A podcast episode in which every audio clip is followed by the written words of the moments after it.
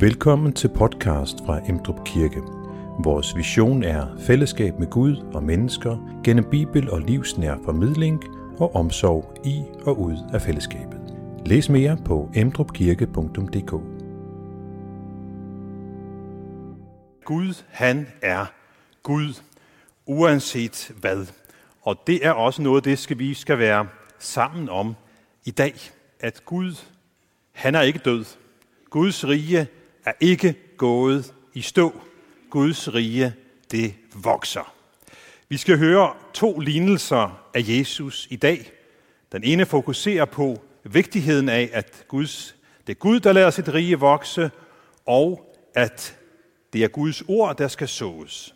Og den anden fokuserer på, at Guds rige, når det vokser, er lidt som ukrudtet. Selvom vi prøver at slå det ned, så hjælper det ikke. Det vokser op igen. Men som vi også skal komme ind på i dag, så er der nogle mennesker, der synes, at Guds rige er som ukrudt, der skal bekæmpes. Og derfor er det, vi også skal høre om forfølgelse af de kristne. Vi samler i denne måned ind til organisationen Open Doors, som netop arbejder for at hjælpe de forfulgte kristne. Og det vil den her gudstjeneste også komme til at afspejle. Også efterfølgende, når vi går ind til kirkekaffen, hvor der er mulighed for at få noget materiale og købe nogle bøger, som handler om forfølgelse af kristne. Vi skal også se en video i løbet af gudstjenesten, som er optaget fra sidste år, om hvad der sker i Nigeria for eksempel.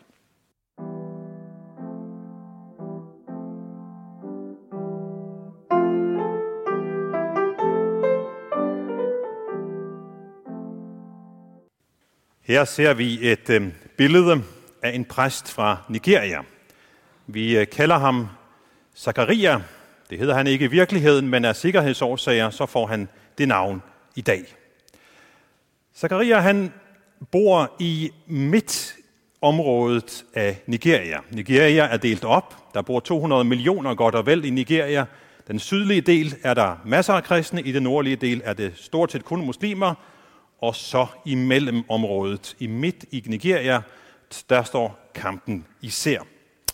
Og i maj måned sidste år, så blev det område, som Zakaria bor i, ramt af en meget voldsomt angreb. I løbet af kun en uge var der 125 kristne mennesker, som mistede livet.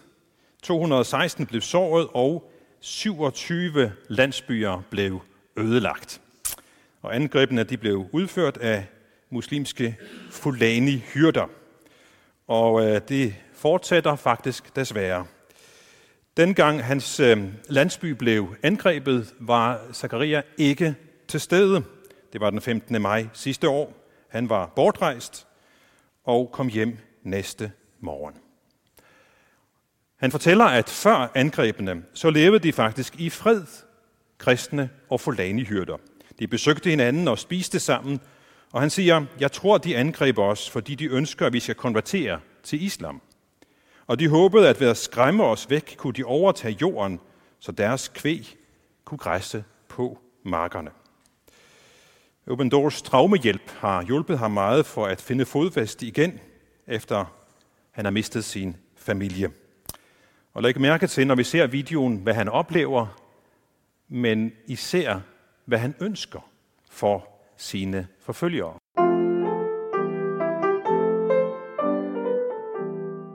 Jeg synes, det er et stærkt budskab om at stå fast i troen, at tilgive og bede for sine fjender og deres frelse.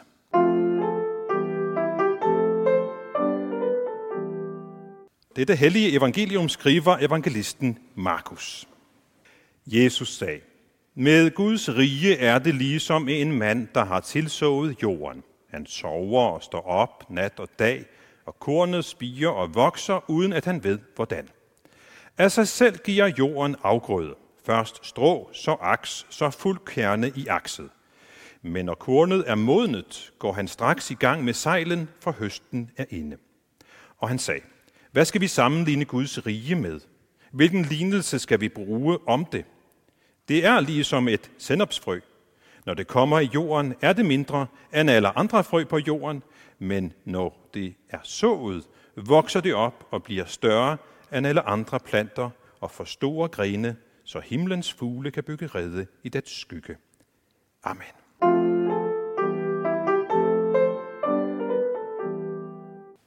I dag fortæller Jesus 2 lignelser. I den sidste af den, så siger han, at Guds rige er som det her lille bitte sennepsfrø. Og fortæller, at når det kommer ned i jorden, så er det bare et lille bitte sennepsfrø. Men når det så vokser op, ja, så bliver det til noget stort. Det vokser op til en stor, vildvoksende busk eller krat, i hvis skygge himlens fugle kan bygge rede. Det er det, som I også kan se et billede af her. Og jeg synes, at det er et skønt billede på Guds riges vækst, at det vokser op, Guds riges volumen, at det bliver større og større og breder sig, og Guds riges velsignelse, at himlens fugle kan bygge rede i dets skygge, nemlig Guds kærlighed og Guds omsorg. Så Guds riges vækst, volumen og velsignelse. I sin første lignelse har Jesus en meget vigtig præcisering af dette med, hvordan Guds rige vokser. Vi hører om denne mand, som er ude at så. Og hvad så? Går han så ud efterfølgende og hiver i den? Nej.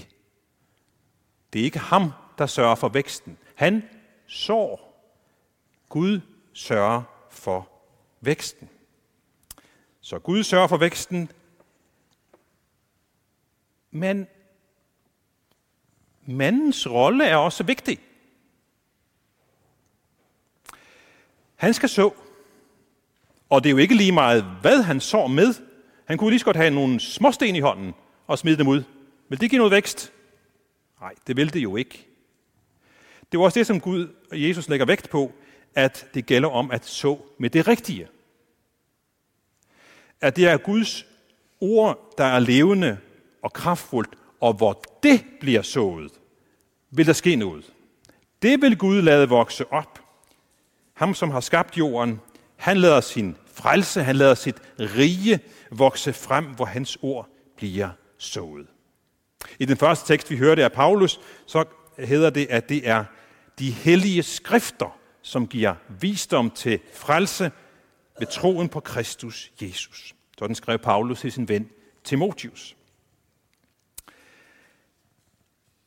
Ser vi så tilbage på det her lille sennepsfrø, så ved Guds kraft vokser til en stor sennepsplante, krat eller busk, så tænker vi, jamen altså Jesus kunne godt have sammenlignet, ligesom han andre steder gør, med at Guds rige bliver til et stort træ, et egetræ måske.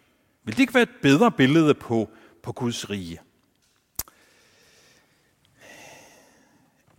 I stedet for det her vildvoksende krat, som nærmest er som ukrudt, og det er svært at fjerne igen.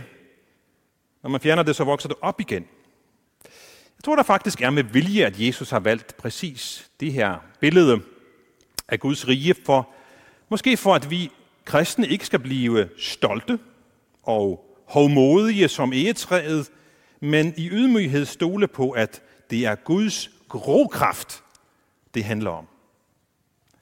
Det er hans ord. Vi skal stole på, at han giver vækst, og han bruger os til at så. Og nu nævnte jeg, at sennepsplanten, den er nærmest som en slags ukrudt, fordi den vokser igen og igen. Selvom man piller den væk, så kommer den op igen. Og det synes jeg er et skønt billede på Guds riges ukuelighed.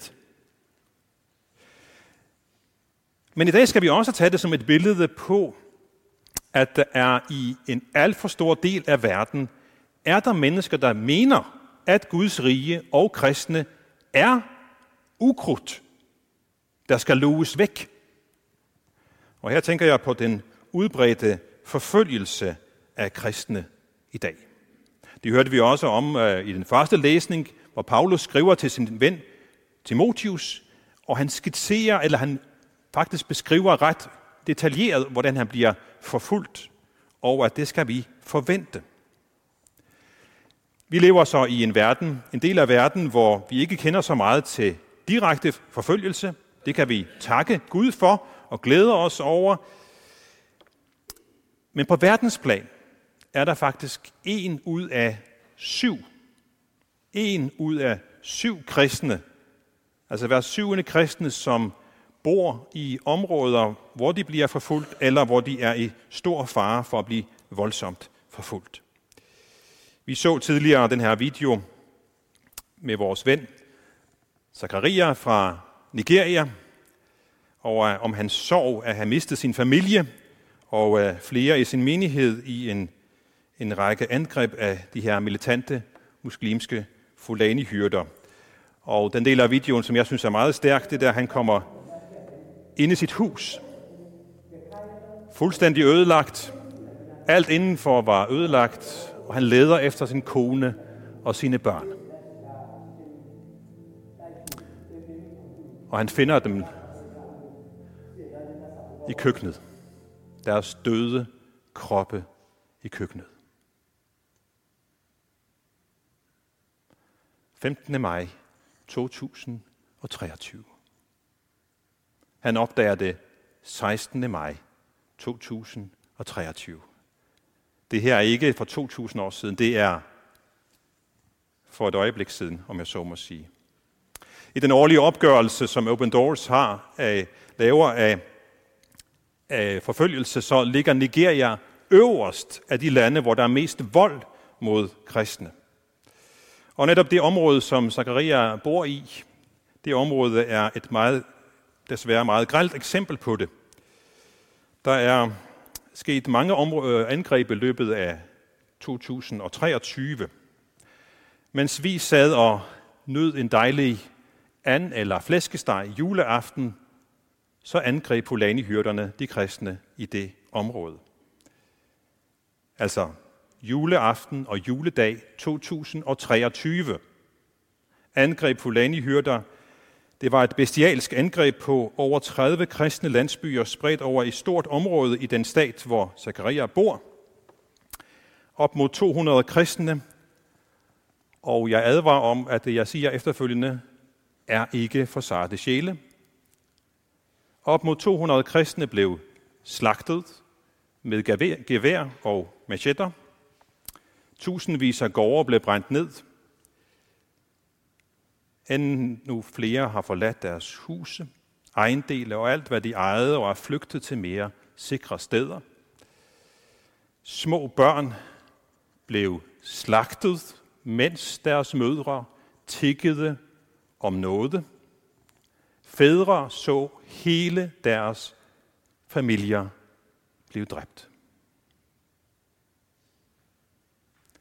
Juleaften og juledag 2023. Prøv at kigge på den her video. Det er unge, der sidder den 27. december ude for en landsby. De er i gang med at grave en stor grav til de 24 kristne, som blev slået ihjel i deres landsby juledag 2023.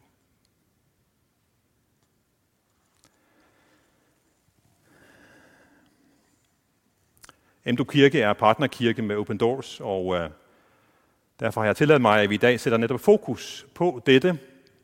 Vi samler også ind til Open Doors i denne måned. Open Doors, som begyndte med broder Andreas, som i 1955 begyndte at køre med sin folkevognsboble bag om jerntæppet til de forfulgte kristne der. Han smuglede bibler og anden kristen litteratur ind og prædikede for de forfulgte kristne i Sovjetunionen. De hungrede efter Guds ord, og det systemet, de levede under, forhindrede dem i at samles om Guds ord og få Guds ord. Hvis de gjorde det, så kunne de regne med betydelige forfølgelser. Da jerntæppet forfaldt, så begyndte Open Doors at fokusere på, hvad skulle man nu gøre.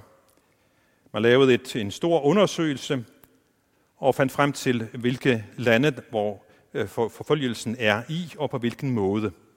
Og formålet er at prioritere arbejdet. Og her i januar 2024 så udgav man for 31. gang listen over forfølgelse.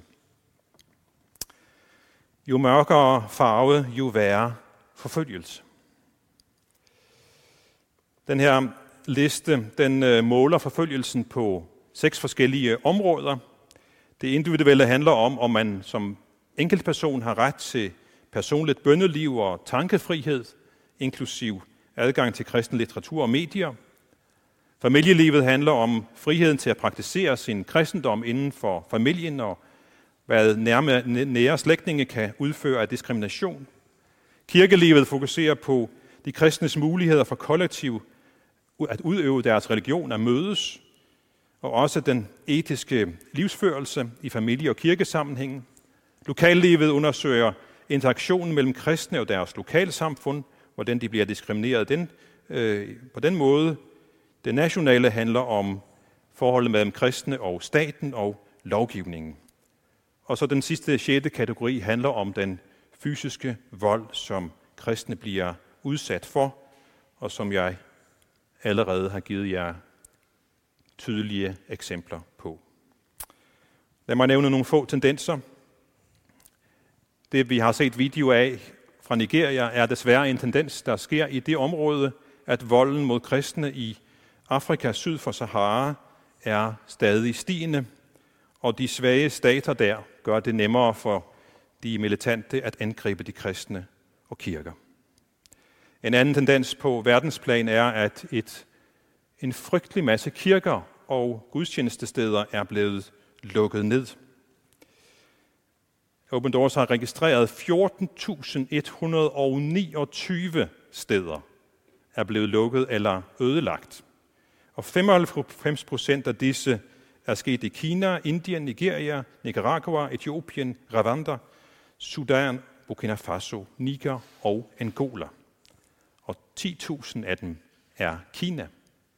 En pæn del er faktisk, at man blev lukket i forbindelse med corona og ikke fik lov til at åbne igen. Og derfor må mødes i huskirker. En anden tendens er i Mellemøsten, at de kristne møder stadig større fjendtlighed og modstand, og rigtig mange af de oprindelige kristne i området er flygtet væk. Men det er et mere komplekst billede på verdensplan af, hvad det handler om af forfølgelse. Nogle steder er det, som jeg har set eksempler på allerede nu, forfølgelse som i form af islamisk undertrykkelse. Andre steder er det diktatorisk paranoia, for eksempel det, der foregår i Nordkorea, hvor staten prøver at styre det hele. Det kan også være etnisk fjendskab, eller at en kirke, for eksempel i Rusland, hvor den russisk-ortodokse kirke prøver at tryne alle andre kirker. Eller, som det sker i Mellem- og Sydamerika, at kirkerne møder modstand fra kriminalitet, altså fra bander, som forsøger at bekæmpe kirkernes modarbejdning af banderne. Så kan det også være postkommunistisk undertrykkelse, som ligner det, der skete i Sovjetunionen tidligere, eller noget, der ligner islamisk undertrykkelse, som er den religiøse nationalisme, som for eksempel i Indien. Og så den, som står næst sidst til højre, sekulær intolerance. Det er den form for forfølgelse, vi møder mest af her hos os. At de kristne holdninger, de kristne forståelse, den kristne etik møder stadig større modstand. Open Doors forsøger så at hjælpe på mange forskellige måder. Det er, man vurderer, at der er ca. 365 millioner kristne, der bliver forfulgt voldsomt i disse tider. Og det kan man måske miste modet af, men Open Doors fokuserer på, at ingen kan hjælpe alle, men alle kan hjælpe en. Bag disse store tal, så er der mennesker, der er ansigter. Det er ikke bare en masse statistik, det er enkeltpersoner, som jeg også har prøvet at vise jer med ham, vores præst fra Nigeria. Og det gør mig meget ud af at fortælle de enkelte historier. Og den støtte, som Open Doors har fået fra dem, der har givet gaver, de er blevet formidlet videre i form af det, som vi også kan se på skærmen her, levering af bibler og undervisning, humanitærhjælp, traumekurser, selvhjælpsprojekter og nærvær og forbøn.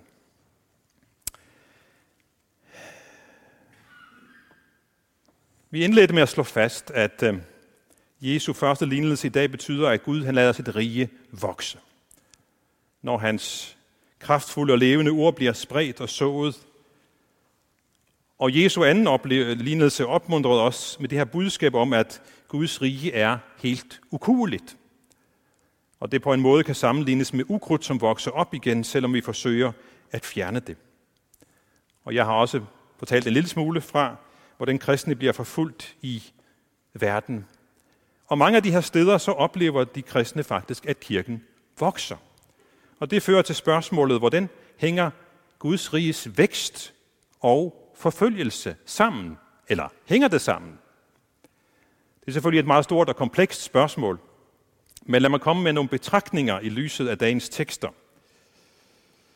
Hvis vi kigger i Det Nye Testamente, så kan vi se, at det er fyldt med beretninger om, hvordan Guds rige vokser under stor forfølgelse. Hele Det Nye Testamente er skrevet ind i forfølgelsessituation.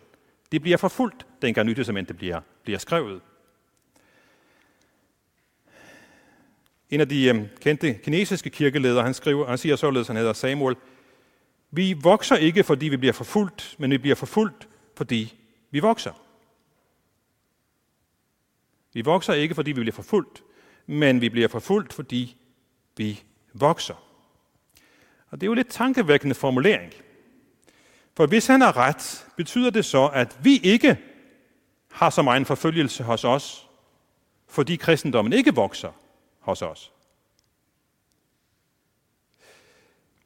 Jesus han har en anden lignelse, som ligner de to, vi har hørt i dag, om sædemanden. Og der siger han, når der kommer trængsler eller forfølgelse på grund af ordet. Når der kommer. Ikke hvis. Det er på grund af ordet, så Guds ord, som vi deler ud gennem forkyndelse og personligt vidnesbyrd, det kan give forfølgelse. Og hvis man vender den rundt, og så kan man spørge sig selv, jamen, er det så fordi, at vi ikke spreder Guds ord hos os i særlig stor grad, at vi ikke møder forfølgelse?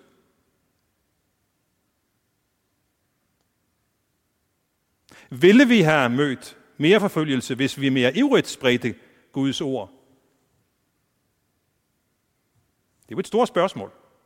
Det kan vi ikke svare så enkelt på, men tag det spørgsmål med dig hjem og overvej det ind i dit eget liv med Kristus. Og lad mig så komme med et par supplerende tanker her til sidst om forfølgelse, kirkevækst og mission. Fordi Open Doors forsøger selvfølgelig at hjælpe de forfulgte kristne, og en af de måder, man forsøger at hjælpe, det er ved at kæmpe for den her ret til, at hvert enkelt menneske skal have lov til at have sin egen tro og praktisere sin tro. Altså et rettighedsspørgsmål. Og det er vigtigt. Og det skal vi fortsætte med, men der er også et andet meget vigtigt fundament under arbejdet, og det er, at forfølgelse også er et vilkår. Et vilkår for kristne over, at Gud lader sit rige vokse gennem trængsler. Jesus siger med et meget positivt perspektiv på forfølgelse, han siger, salige er I, når mennesker hader jer, forstøder jer, og håner jer og afskyer jeres navn som noget ondt for menneskesøndens skyld. Fryd jer på den dag og spring højt af glæde. Vi skal forvente forfølgelse. Og det er vigtigt at have med, også over for de forfulgte. Hvis vi tager det perspektiv ind over, hvad der skete i Centralasien, så skete det, at da Sovjetunionen faldt i omkring 90, så var der ret stor åbenhed i nogle år, for at kristne missionærer kunne komme ind. Og der var mange, der blev kristne i Centralasien og i Rusland og andre steder. Og man fokuserede på den her rettighedsbaserede tilgang. Men så blev der strammet igen senere. Og det førte til, at mange af de her nye kristne var fuldstændig uforberedt på forfølgelsen. Og de flygtede, og kirkevæksten stagnerede. Det er det ene eksempel. Så er der et modsat eksempel. Og det er, hvad der skete i Syrien og Irak, da Islamisk Stat hærgede. Mange af de oprindelige kristne, de flygtede. Men jihadisternes brutalitet viste sig at have andre konsekvenser også. Fordi både i Irak og Syrien så konverterede tusindvis af muslimer til kristendommen, trods Islamisk Stat forfølgelse. En syrisk præst, han fortæller, at han oplevede en ny menighed blomstre, da mange muslimer trætte af ødelæggelse og vold opsøgte kirken og sagde, I kristne er fredelige og tjener fredens Gud. Det er meget få af disse kristne, som tør stå frem på grund af forfølgelse, men de har valgt Jesus. Og de har nemlig brug for undervisning i, at det er vilkåret, så de kan håndtere det. Og selvom de er få i forhold til den oprindelige befolkning af kristne i området, så er de meget modige midt i deres forfølgelse. Og et sidste eksempel er fra Iran.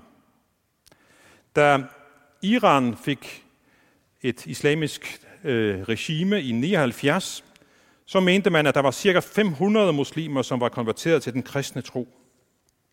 Mange præster har lidt martyrdøden, og undergrundskirken bestående af konverterede muslimer møder stor modstand fra regimet. Fordi i Iran så er det således, at du gerne må følge den tro, du er født ind i, men du er ikke lovligt at konvertere. Men hør lige her. Forskerne vurderer, at siden 1979 er ca. 800.000 iranere konverteret fra islam til kristendom. Og flere kristne i Iran siger, at de oplever en stor åbenhed, og at mange vender sig til Jesus i disse år. En af deres kirkeledere siger således, at finde troen og sandheden er for disse mennesker en stor lettelse. Mange af dem siger, i mange år har vi fået fortalt, hvem Gud er, men nu får vi lov til at finde ud af, hvem han i virkeligheden er. Jesus siger i Johannes evangeliet, I skal lære sandheden at kende, og sandheden skal gøre jer frie. At kende den levende Gud er meget værdifuldt. I islam, siger han, så kendte de ikke Gud personligt, men de forsøgte at behage ham og håbede, at han en dag ville frelse dem. I mødet med den kristne Gud, så får de lov til at indgå i en relation med ham. De kan kommunikere med ham, og ultimativt er de også sikre på frelsen, på evigheden. Og så beskriver han det med billedet, de bliver forelsket i Jesus. De bliver forelsket i Jesus. Selvfølgelig har de deres udfordringer og op- og nedture, tilføjer denne kirkeleder.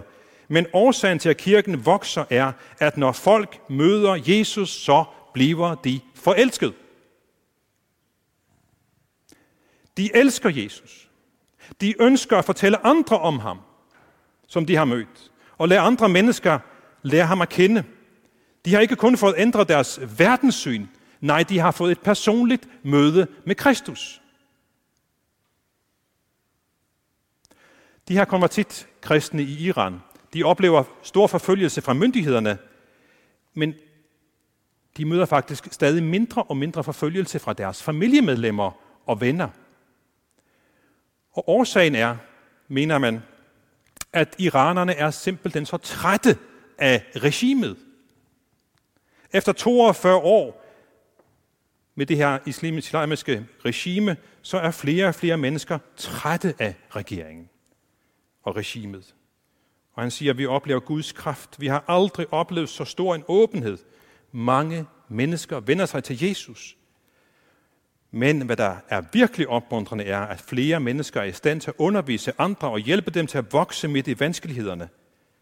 Ikke kun at vinde dem til Kristus, men også at vokse, så der opbygges en sund kultur, hvor alle spiller en vigtig rolle. Og den sidste sætning er, den store virkelige udfordring er discipleskab, så kirken kan vokse sig stor og stærk og blive en velsignelse for resten af verden.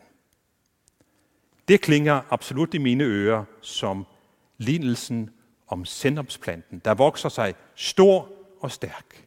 Væksten, volumen og velsignelsen. Amen. Tak fordi du lyttede. Du er velkommen til at dele denne podcast med andre og give os anmeldelser eller stjerner de steder, det er muligt. Emdrup Kirke har gudstjeneste, søn- og halvdage kl. 10.30, hvor du er velkommen til at være med, også live via YouTube. Du kan læse mere om Emdrup Kirke og vores aktiviteter på Facebook, Instagram og på emdrupkirke.dk, hvor du også kan tilmelde dig vores ugentlige nyhedsbrev. Må Gud velsigne dig og bevare dig. På genhør.